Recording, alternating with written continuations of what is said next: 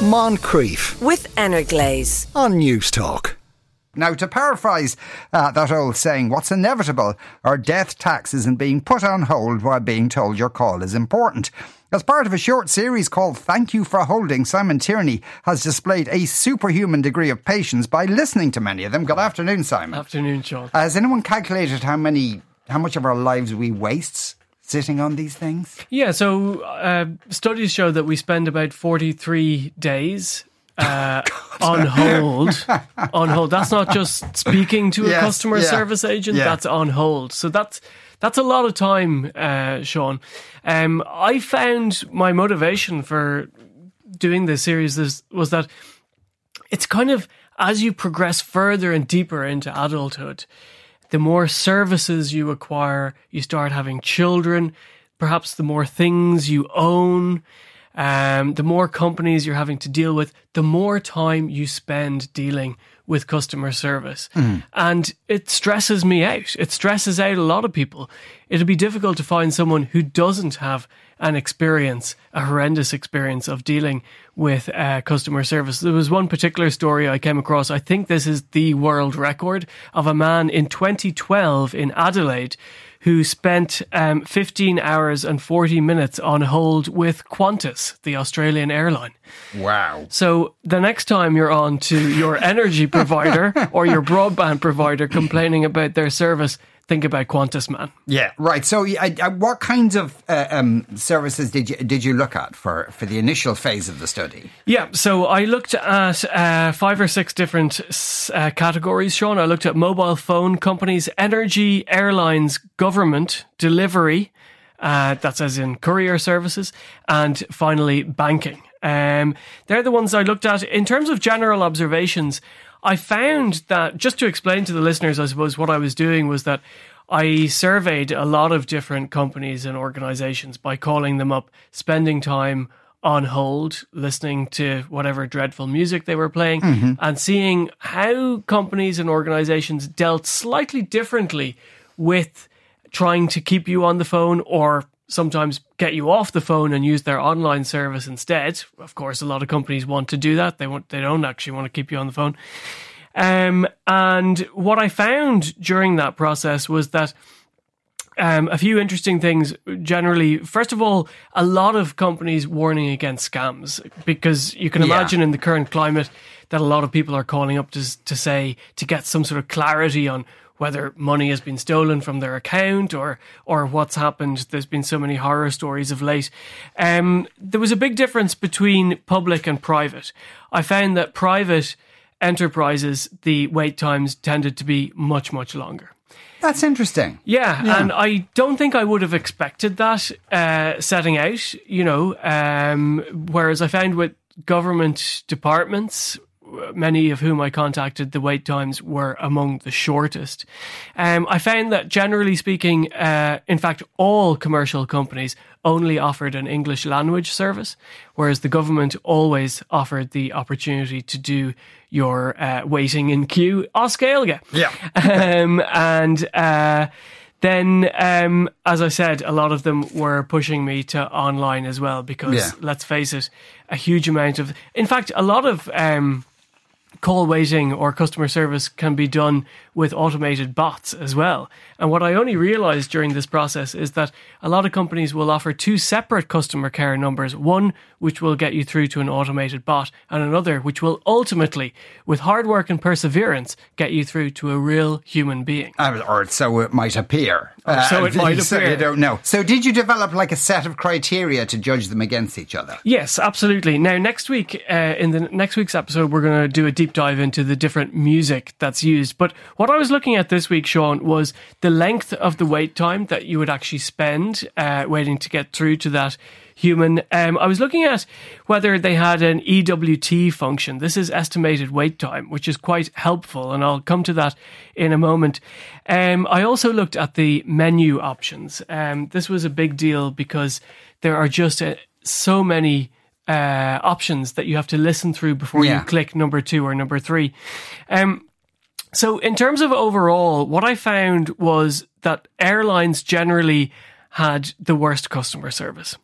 Um, I found that uh, out of all the time that I spent waiting for companies to pick up, Ryanair had by far the longest wait time. Um, That was 14 minutes and 52 seconds, but nobody answered at 14 minutes and 52 seconds. I just gave up. Um, so I don't know how long that would have gone on, but I did not get to speak with someone um, on Ryanair's customer care line. Wow. Okay. And what's the shortest? What was the shortest? The shortest was the Department of Children.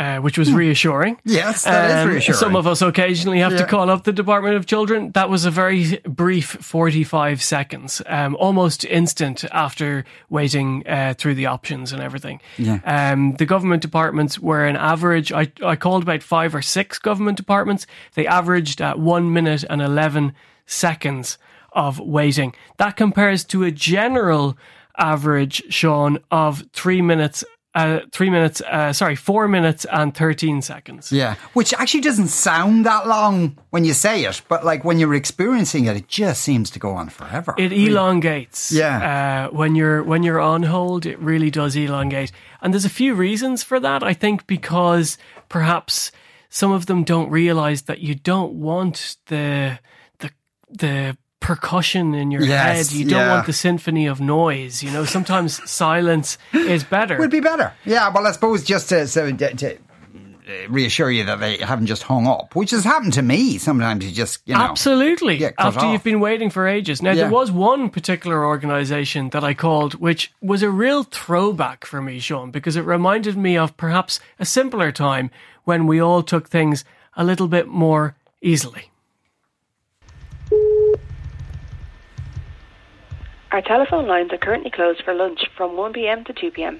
You can chat with our live chat agents now at www.anpost.com Except you can't because they're on lunch. Yeah, Yeah, they're on that lunch. was- that was the only organization that I called which said that they were on lunch. Well, that's kind of sweet. It's kind of a really sweet, Yeah. really sweet. Yeah.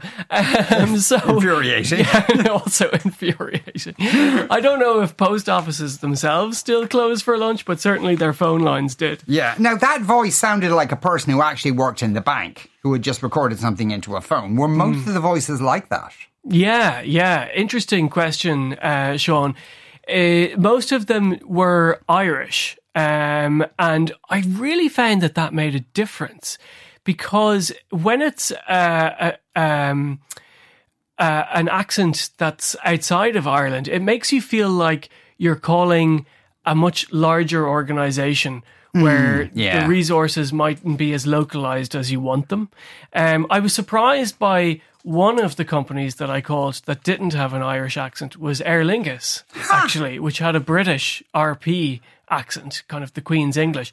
And I thought that was surprising for a national carrier to make that choice. That's very odd. Um, whereas with Ryanair, when I called them up, it has a, an Irish voice. I don't know if you called Ryanair when you were in Romania.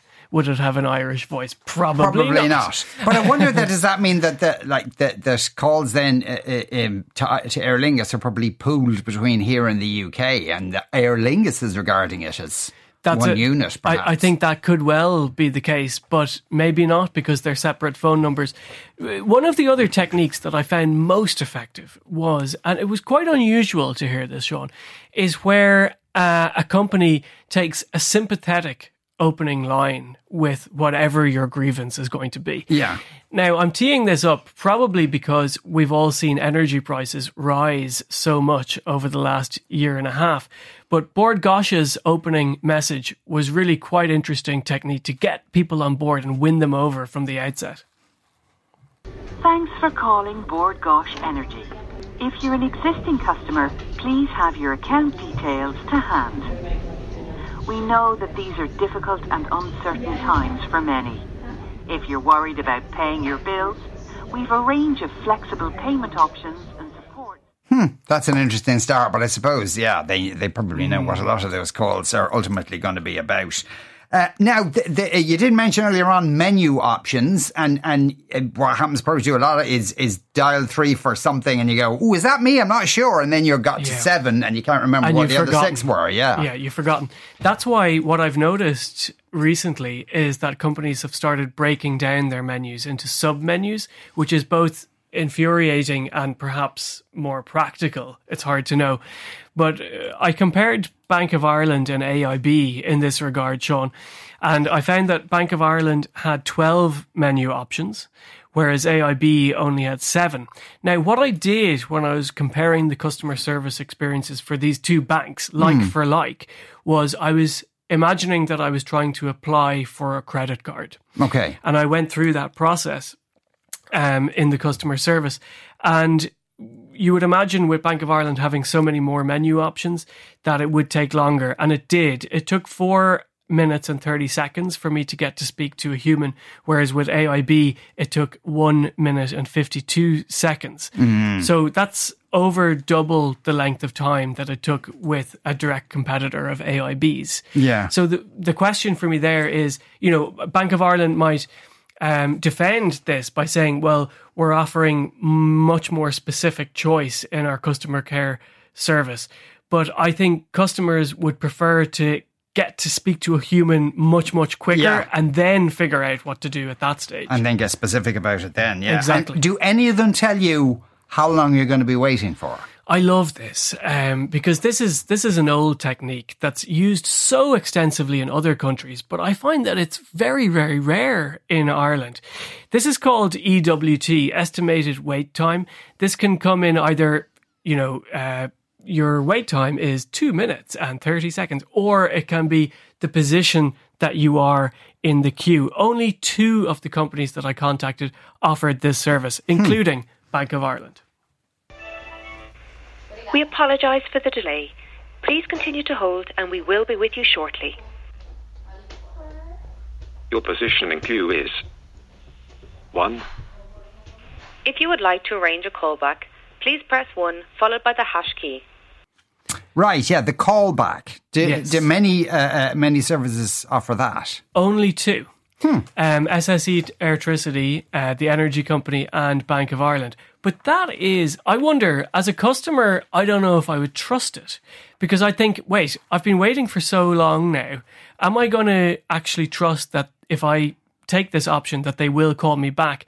But on the other hand, if it is workable, it's a no-brainer for everyone involved because you don't have to spend time waiting and then the company will eventually get back to you. I don't know though because there's very few people using it. Yeah. That is uh, that. Well, I suppose maybe also there's a factor is that, uh, are they going to call you back? You know, when you're sitting on the jacks, or at some point where it's going to be inconvenient for you, Yeah. whereas now is is the most convenient time for you.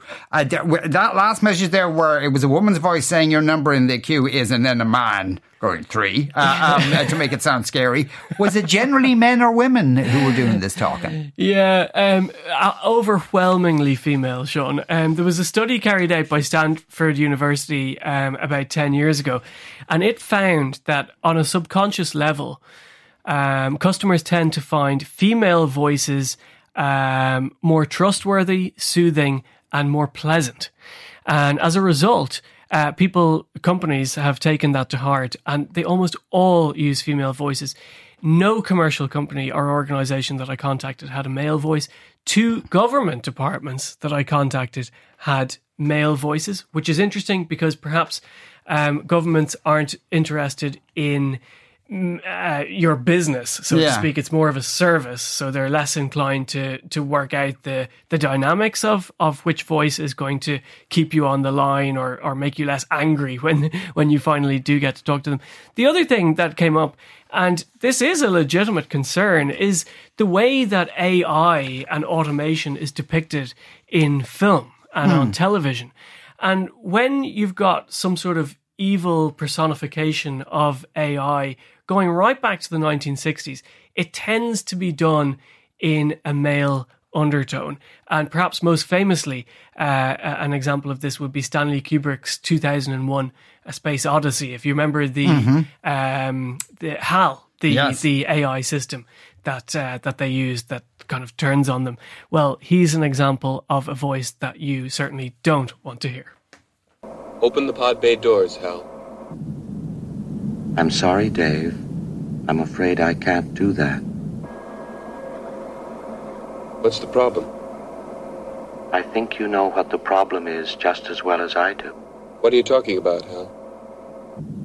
This mission is too important for me to allow you to jeopardize it. Hello, Dave. Everything's running smoothly. Uh, Stephen in Limerick says, Back in 2018, I ran Tesco one time to find out if a certain store had a phone uh, I wanted in stock. I was put on hold. While I was on hold, I walked five and a half kilometres to the store, bought the phone, and walked five and a half kilometres home while still on hold for the crack. The whole thing took nearly two hours. That's brilliant. Simon Tierney, thanks a million.